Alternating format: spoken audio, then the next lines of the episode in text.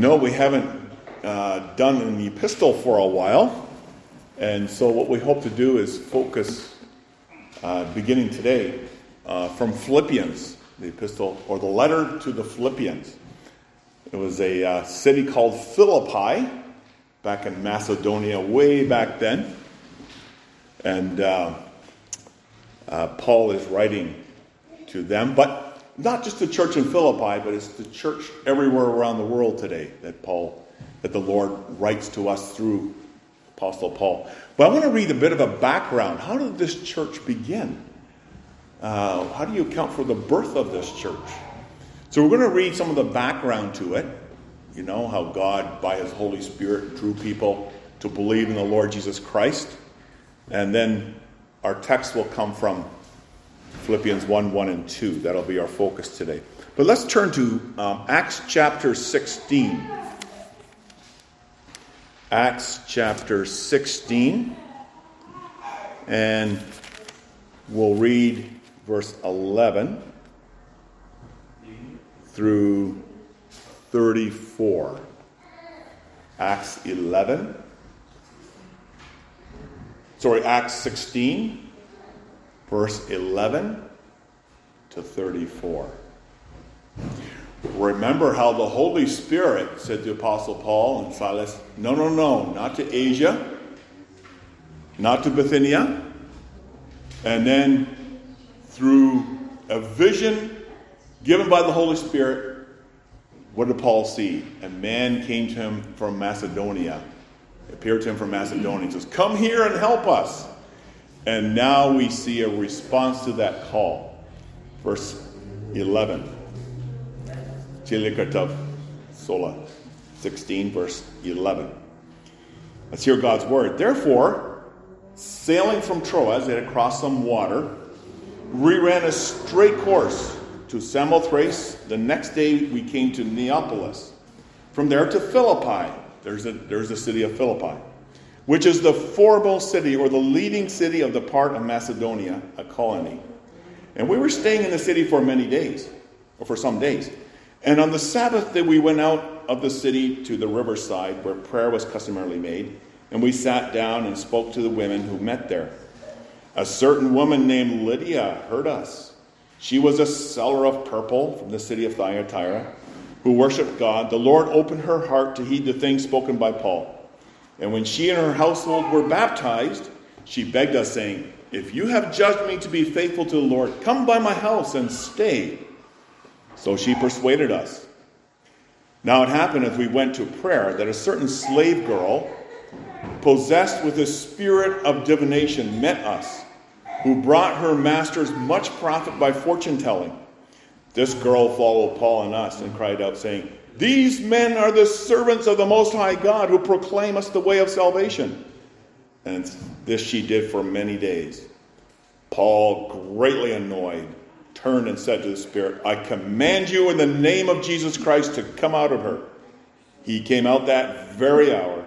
But when her masters saw that their hope of profit was gone, they seized Paul and Silas, dragged them into the marketplace to the authorities and there they brought them to the magistrates and said, These men, being Jews, exceedingly trouble our city, and they teach customs which are not lawful for us, being Romans, to receive or observe. Then the multitude rose up together against them, and the magistrates tore off their clothes, commanded them to be beaten with rods. And when they had laid many stripes on them, they threw them into prison, commanding the jailer to keep them securely. Having received such a charge, he put them into the inner prison and fastened their feet in the stocks. At midnight, Paul and Silas, they weren't scared, they were singing, praying, and singing hymns to God. And the prisoners were listening to them. And suddenly there was a great earthquake.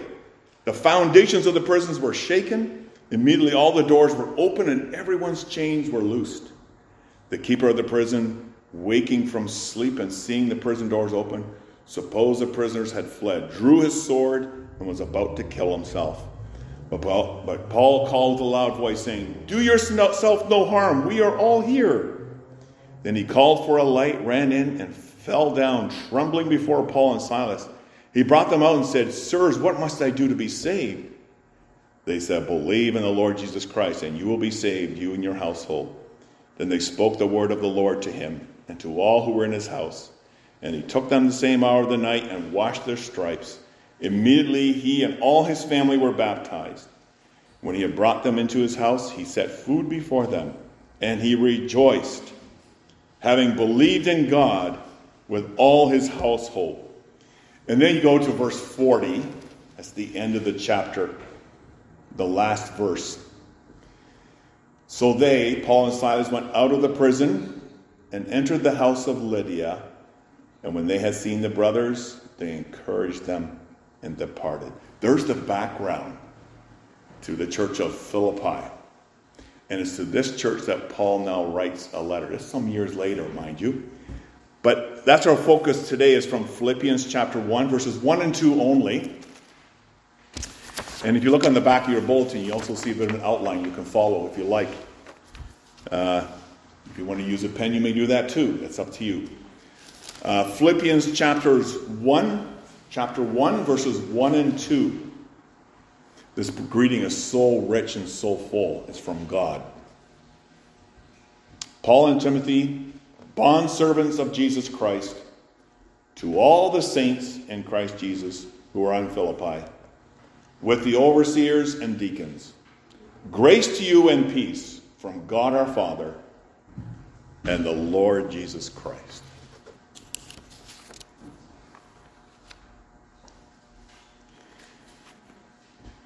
Have you ever uh, received a letter from a close friend whom you have not heard or seen for a long time? And when you get that letter from a friend, it's so precious. Uh, the, the flame, you could say, the friendship just ignites all the more. The friendship that you've always had, and that closeness even becomes closer. Well, you know, the Apostle Paul and the church in Philippi had a very close relationship. Apostle Paul was a man of God.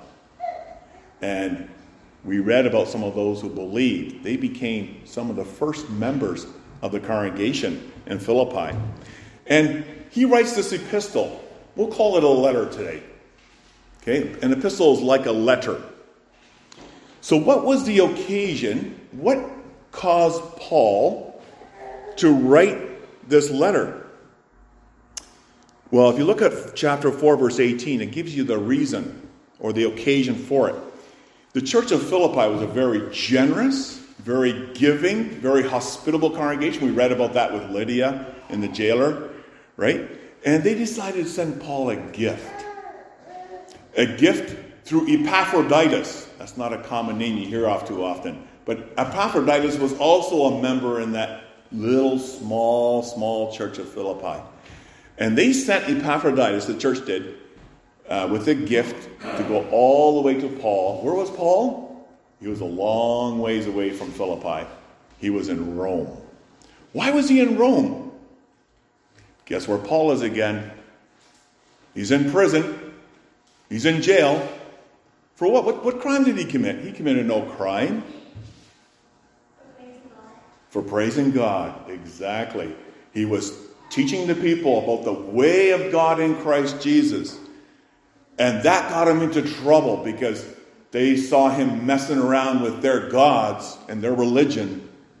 And as he was proclaiming Jesus, they took him, arrested him, and they threw him into prison. As a matter of fact, you read in chapter 1 of Philippians that they put chains on his legs, even, just to hold him down. Just such cruelty. But you know, that friendship with the congregation. Remember the jailer and Lydia? That friendship was so close. And that love is really the love of Christ that changed Paul originally, changed them, and they were very, very close. And Paul received that gift from Epaphroditus. He was so happy. And we even come to know that Epaphroditus almost died when he was there. He got really sick for some reason, deathly ill. And then eventually he gets better. Paul sends Epaphroditus back again to Philippi, but he says, Take this letter with you. Apostle Paul wrote a letter. He said, Take this letter with you This is the letter, really, to the epistle of the Philippians. Philippi, so the Philippians, like Canada, Canadians, Philippi, the Philippians. And you, if you read through this letter, one thing that comes to the fore again and again and again, and it's a word that you read also in Acts 16 joy. You think of the fruit of the Spirit love, joy, peace. When the love of Christ is in our hearts, what's one of the first expressions of that love? Is joy. And you know, you, you read this letter and you read something of the, the manifestation of that joy in their hospitality. Lydia, right? Opening up her house. That's probably where they met for church. Small group of people.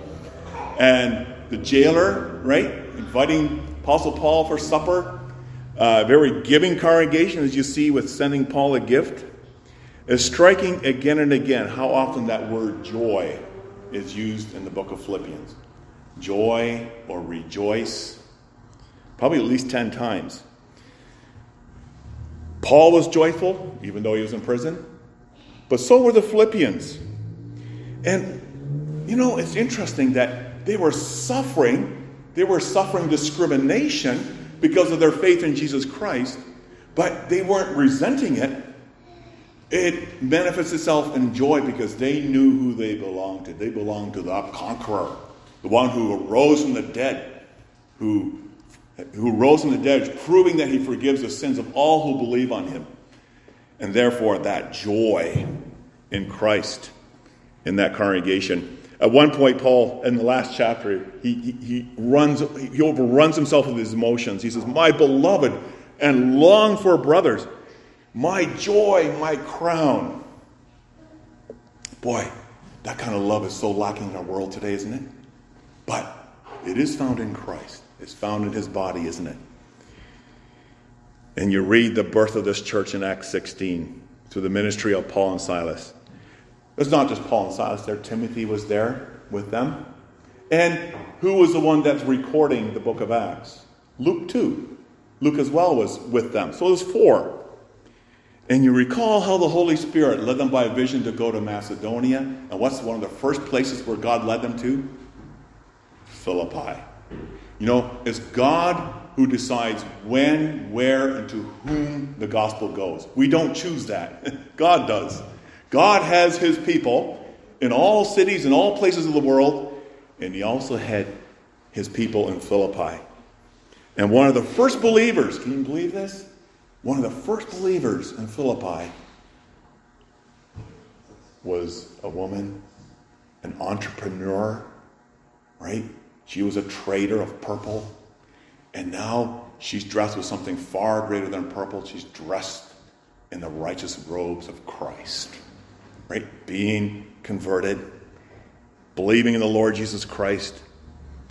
And there she is baptized. Not only she, but her whole household, we read. Uh, there are probably children in there, probably a lot of people, perhaps a lot of people. And added to that, through through the events in God's providential hand and his sovereignty, he caused it that Paul and Silas would be beaten, but beaten for a good purpose because he, they had to end up in prison. Why did they end up in prison? Because God had set his choice on this Philippian jailer who also didn't know Christ. And God, by his sovereign hand, shook up that prison with an earthquake and shook this man's heart to pieces. Right? And what happened to this man? The Lord brought him to repentance and to faith to King Jesus, the one and only Savior. He and his household also were baptized. The jailer believed. And again, you read about his household. And so you see something of the Holy Spirit now gathering this one and that one and this family and this person, Epaphroditus. You read about Clement and Euodia and just some singles, some women, some families, all kinds of people, children, forming this tiny little congregation. And they're very hospitable, they're giving. That joy out of the crucible of suffering for their faith brought them even closer together. And week by week, meeting where? Probably in Lydia's home. She was a rich woman, a wealthy woman. She probably had a home in Thyatira and, and doing business in Philippi, she probably had a home there too. Loved by Paul. But you know what? More than loved by the Apostle Paul, loved by Christ. Loved by God in Christ. And so, what we see in verses 1 and 2, God here addresses the saints with his greeting. Uh, it's something you know, to, to be greeted by a queen or a king, but something else to be greeted by God Himself. A Philippian jailer being greeted by God, the one who beat them. And Lydia, who didn't know God at one time, greeted by God. And how does he greet them? Through his servants, we see in verse 1, Paul and Timothy. And who gets greeted? The saints do. We're going to find out who the saints are. And with a declaration of his grace and peace upon them. Those three things we want to see briefly this morning. Now, you notice that normally when we write letters, we probably don't necessarily write them by hand anymore, probably more on computer. Uh, what do we do? We usually sign off at the end. Yours truly, Bob. Okay? Or sincerely, Joan. Okay? It was a custom in Paul's day, however, to have it at the beginning of a letter. So it's from at the very top, right? Paul and Timothy, servants of Jesus Christ. So it's from them. That's the very first line in the letter. That's how it was in those days. That's how letters were often written in the schools, in the political realm. And so he was adopting the same kind of method. Paul and Timothy, servants of Jesus Christ. Though Paul writes the letter, it's interesting he includes Timothy in it. Why Timothy? Because don't forget, when the Holy Spirit gave birth to the church, who was there with Paul? Timothy. He was one of the witnesses. He was one of the men that God used to, to bring people to faith in Jesus Christ. And not only that, but Paul says a little bit later in Philippians that he's going to send Timothy back to them because of the, his very close relationship with the congregation. So Timothy's going to stand behind this letter. He's going to stand with Paul, that what's written in there, he's going to stand with them on that. Servants of Jesus Christ, that's who they are. Now, they don't write this letter on their own authority. When we write a letter, we just write what we want. Well, they were writing what they want too. But the point here is Jesus Christ comes to this congregation, also to us, with this letter. It's Christ who causes Paul to write these words because those are the very words that he wants his church to hear. Not just in Philippi, but we know for all the churches today because God caused it to be written in the Bible, to be recorded for us in the Bible. Right? The Bible says all scripture, all the Bible is breathed out by God. God used prophets, God used men, right, to have his word written. So it's not their own words that's coming to the church, but his words, God's words, his message.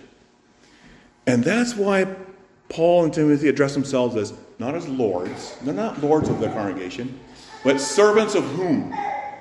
Servants of Jesus Christ. Jesus Christ. Servants. They say what he says. They may not say less than what he says. They may not say more than what he says. Christ's authority, Christ authorizes his message through them. You know, it's interesting that same word. This, this also comes from the Old Testament as well. You see, so much in the New Testament is in the Old Testament that helps us understand why the word servant is used. Because in the Old Testament, what were prophets called? Servants of the Lord. I'll give you a few examples. Exodus 14. The people feared the Lord and his servant, Moses.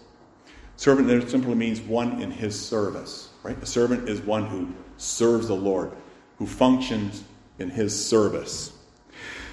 Prophet Jeremiah speaks about all the prophets of the Old Testament He says, And the Lord sent to you, he says to his people, to the congregation of Israel, the Lord sent to you all his servants, the prophets. They rose up early. He sent them. And then he says, But you have not listened nor inclined your ear to hear them. Even Daniel, chapter 9, he says in his prayer, Neither have we heeded your prophets Sorry, neither have we heeded your servants, the prophets, who spoke in your name. So, servant is a very rich term, it's a dignified term. This is not just a servant of the king on earth, but this is a servant of the Most High God, the Lord Jesus Christ. It's a dignified term, and he's there on behalf of Christ to represent Christ, to bring his message his, you could say, his letter of love to the congregation. As servants of Jesus Christ, Paul and Timothy, yes, they're writing his words. They're accredited messengers of Jesus Christ. And that's why when you hear pastors today, you know, be really, really careful that when they say something, that it's according to what the Bible says, what the text says, but the text in the context of the whole Bible. Very, very, very important because they're also called the servants of the Lord. By hearing the letter, right, by hearing the word, we hear Christ. It's Christ coming to us through this letter. Servants then is a title of dignity. Servants of Jesus Christ, the name above all names. Philippians chapter 2. We're going to read about that later. Paul's in prison under the authority of the emperor of Rome. But he's a servant of Jesus Christ. He's chained, but the word of Christ is not chained. And it, it, it just continues its free course throughout the world. The crucified Jesus and yet subsequently glorified Christ comes to us also with this very letter. So, who's it addressed to? It's from Apostle Paul. Sorry, it's from Timothy and, and Paul. And it's addressed to all the saints. See, see the first second part of verse 1? To all the saints in Christ Jesus who are in Philippi with the overseers and deacons. To all the saints. All the saints. Whom are Paul and Timothy addressing? The saints. Are they sort of the spiritual elite, that kind of special class in the congregation of Philippi? Uh, do we say that there's a, we kind of segregate that there's some sort of super spiritual people in the congregation? Is that what we mean by saints here? No. No. Paul is not celebrating saints in stained glass windows. Okay, we have to be really clear about that. He's addressing believers. Believers. How many believers? All believers. See what it says here? All the saints. That means people, believers who are living, walking, talking, eating, having to drink something, just ordinary, plain believers in Christ Jesus, but believers who've been changed by life changing message of Jesus Christ to all the saints. All believers in Christ Jesus are saints. Even those two women, you read a little later in Philippians chapter 4, they couldn't get along. Remember? Euodia and Syntyche, two strange names. They couldn't get along, they weren't in agreement. But even they are saints. Paul addresses them as saints as well.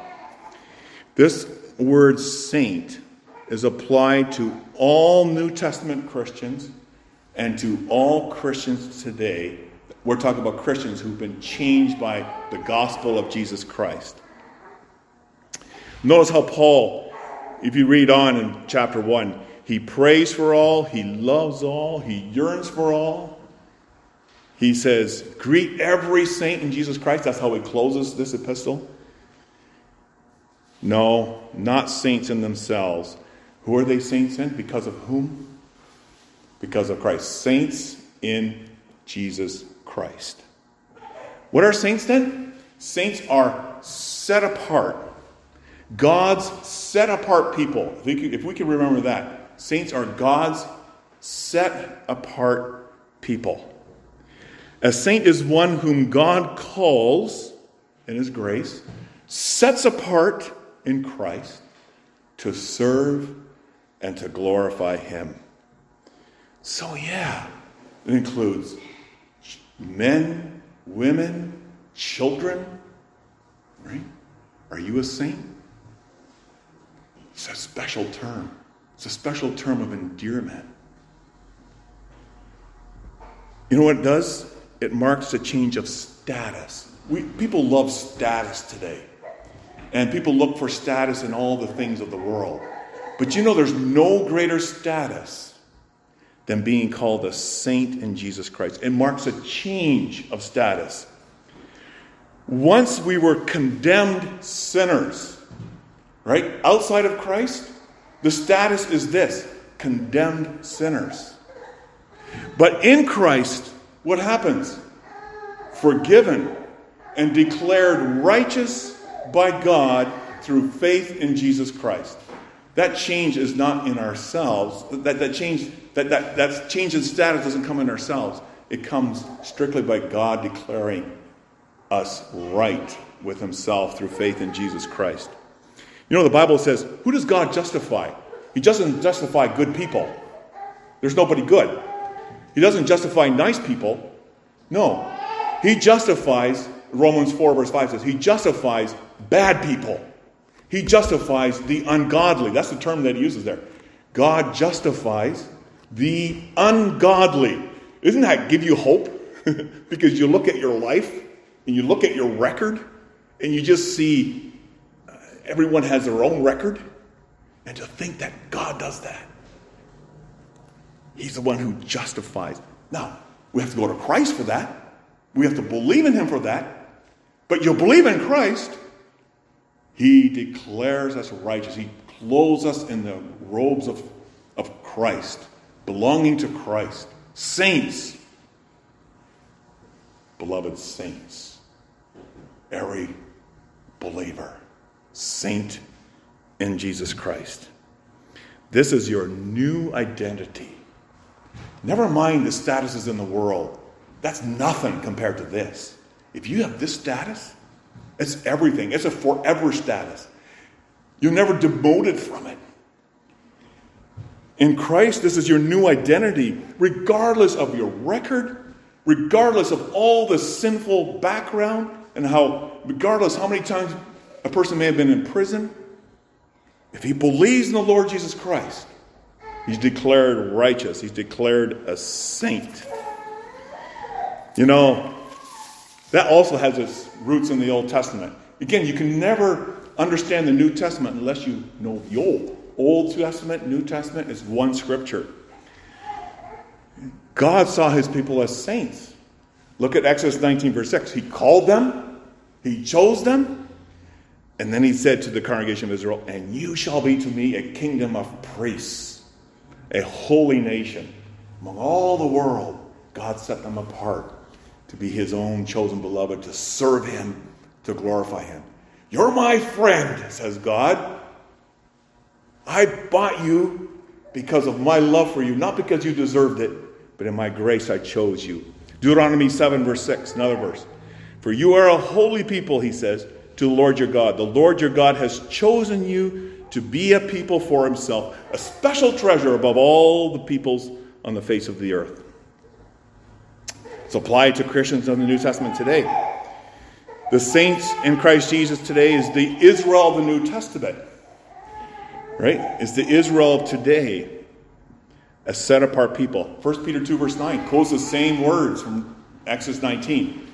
You are a chosen people a royal priesthood, a holy nation, his own people. For a purpose? That you may proclaim the praises of him who brought you out of darkness and brought you into his marvelous light.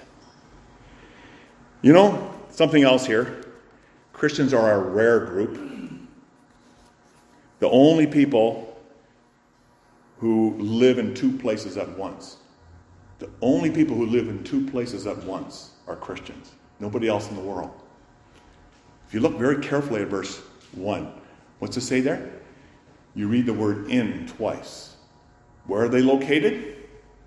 They're located in Christ Jesus, and they're located in Philippi, or in our case, located in East Brampton. In Christ, first location, second location, in East Brampton. Two places at once, having a dual citizenship, if you want to put it that way. On the one hand, in Christ Jesus, what's Paul saying here? Well, by faith, you're. He's saying to the believers who came to know God in Christ, he says, by faith, you are united to Christ, you belong to Him, and that relationship is so much deeper because it's forever, it's permanent. Death cannot even break that. We go to the grave, but that life, that relationship continues in an even more glorious way to all who believe. In Him, in Christ, that bond can never be broken. That relationship can never be broken. Didn't Jesus say, I will never leave you, I will never forsake you? Or Paul say in Romans 8, no one can separate us from the love of Christ. Nothing can. No one can. That's the one side. And yet, the saints Paul and Tom, Timothy are addressing here, they also are everyday, ordinary believers living, working, playing in the playgrounds of Philippi with their children, maybe going down the slides or maybe going in the pools. They live in the city of Philippi. They're there just mixing and they're among the people of Philippi. What's Philippi? Well, every city has its own story, doesn't it? Its own history. East Brampton has its own history, its own story. But so does Philippi. Just a little bit about Philippi. By the way, Philippi was named after whom? Alexander the Great's father, Philip II. So, again, a very, very prestigious uh, origin, right? The father, Alexander the Great, the one who conquered the world back then, known as Greece.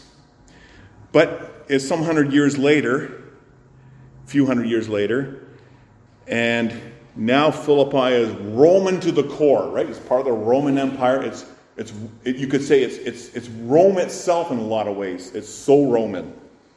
And it was also a geographical center of commerce.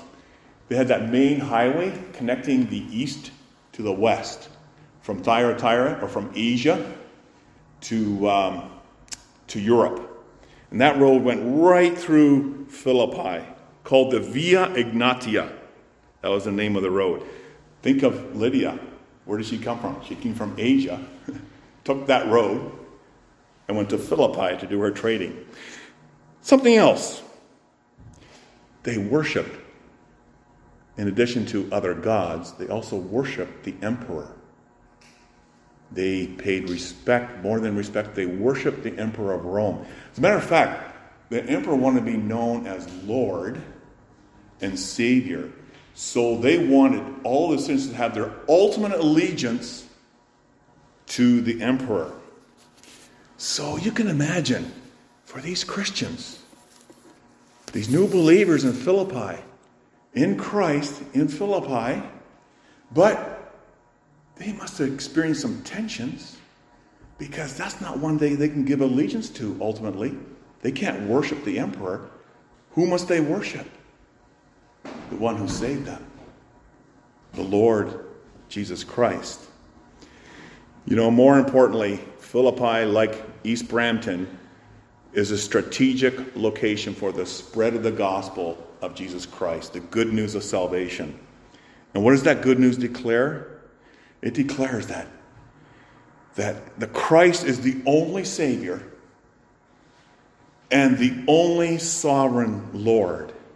And that's why because he's the king, he died again, he rose again to show the truth of this. And that's why he calls all people, all men, all women, all children to repentance and faith. And he promises life to all who believe on him. But he warns of terrible judgment on all those who do not believe on the Lord Jesus Christ. This is the truth. And that's the truth that makes the people we live among, it makes, there's that feeling of uneasiness, isn't there? That tension. The believers in Philippi must have felt that. You think of East Brampton, where we're located, as saints in Jesus Christ. Who are we? We are a visible minority. But please don't understand, I, by minorities, I'm not going to not talk about different colors. I'm talking about believers. Believers who come from all different backgrounds, all different nations, all different colors. We are a visible minority in this section of the city, aren't we? A visible minority. What do we mean by visible? A small church, yet called to be a light in the darkness, bringing a gospel which does what? Which brings life to the dead, which makes the blind to see, the deaf to hear. That's the gospel. And you know, God has us here for a purpose. We should never underestimate it. We're not just here by chance or because we chose to be. Christ stationed us in this place for the time being. He's the sovereign one. He decides who, when, and where gets the gospel. And in His grace and His sovereignty, He's stationed this church here. And you know, you look at East Brampton, Philippi has its own history. East Brampton has its own little story too, doesn't it? Unique challenges, opportunities. We get to know the city a little bit. We live in this part of the city or surrounding it. And yeah, recently settled, you could say. But also, we know that people are afraid. There's so much fear, there's so much superstition. There's so many human cries of need and lostness. People looking, but not finding. And God has placed us here at such a time as this. Do we believe that? We should believe that. Everything's by His sovereign hand. It's just not, well, by chance we found this. No. God directs, He ordains, because it's about the gospel. It's about people getting life. Not just life insurance, but life, forever life. Life from the dead, forgiveness of sins. What more important thing could be had? Oh, a visible minority we are, aren't we? But you know what? There's also something in our relationship with the society around us. It's also a very unique relationship, bringing its own tensions. You're different, yes. Think back to Acts 16, right? These masters, they were cruel, they were brutal. They owned a slave girl, making money off of her, exploiting her, treating her as a slave. And what does the Apostle Paul do? he delivers this little girl from that way, delivers her from the evil spirit. And notice the response. The owners are angry because they lost business on her. And yet, the Lord delivered her to the message of the Apostle Paul from her fears, from her slavery, and brought her into the light and the freedom and the joy of the gospel. She probably was a member of the Philippian church too the one who was formerly possessed by an evil spirit. Remember how the remember how the, the businessmen, how these masters of the woman complained? Oh, they said, these men, they teach customs which are not lawful for us, for us to receive or observe. They noticed there was something very different about the life changing gospel of Christ in believers. You know, even in Philippi, you can be sure the one who came to faith in Christ had to remove the shrine of the local god from his shop. It was time to remove the pictures. It was time to remove the shrines from his shop. And society would look and say, What? You deserted our gods? We're not supporting you anymore. Well, where would they get support from? The church. Another one might say, I have a business, but My neighbors have boycotted my business because I no longer cater to their gods. I, I believe in the Lord Jesus Christ. And others perhaps were shunned. And no doubt this was a part of the suffering Paul alludes to later in his letter. Right? He encourages the believers you stand fast with one spirit, with one mind, striving together for the faith of the gospel. He said, You stand together. You are saints. Remember that. You might be, you might be seen as garbage from those around you, but you are saints. Saints in Jesus Christ. Paul adds with the elders and the deacons. You know, your elders and deacons here exist for your benefit, for our benefit, for the benefit of the saints. Paul mentions them last here, right? The saints. And he says, oh, by the way, with the elders and the deacons, with the overseers and the deacons. To all the saints in Christ Jesus, as is localized in Brampton, with the elders and deacons, you're different. You're in Christ. And yet, you live in this community. Love people. Let's love one another, but let's love the community with the love of Christ.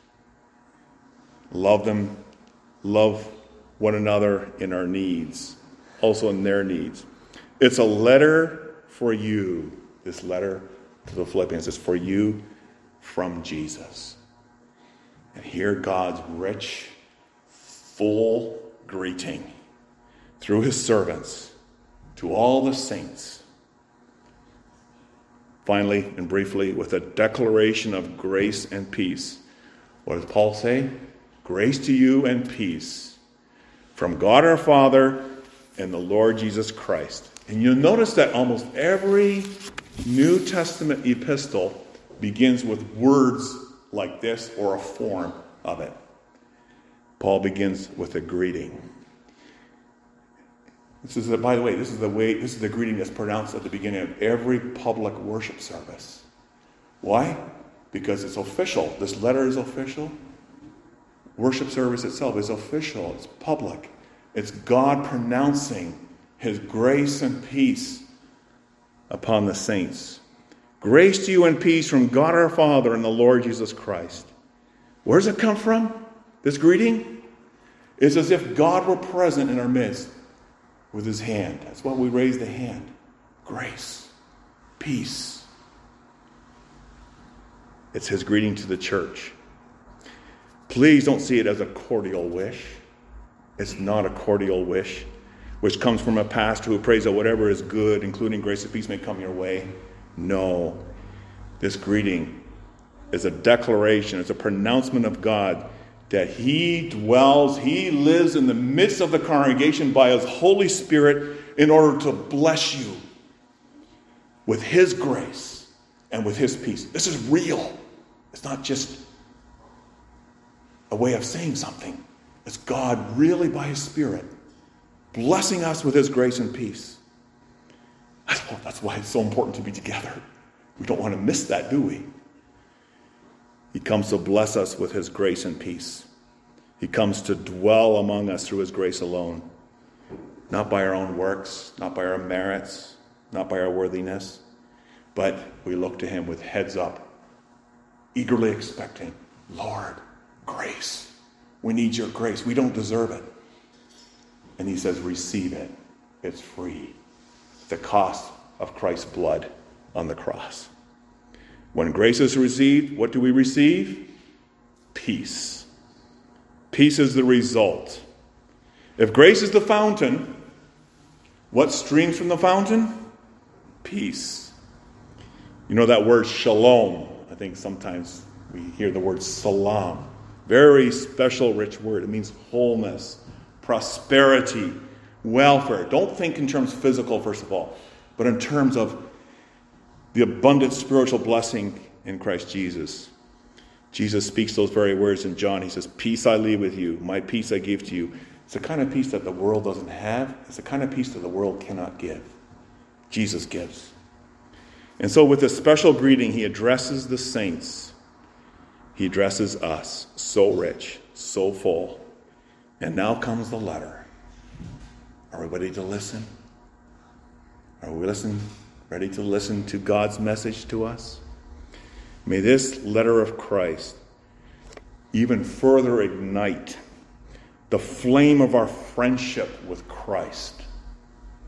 But also may it further ignite the joy among us. And may it further ignite a loving witness to the community around us. Amen.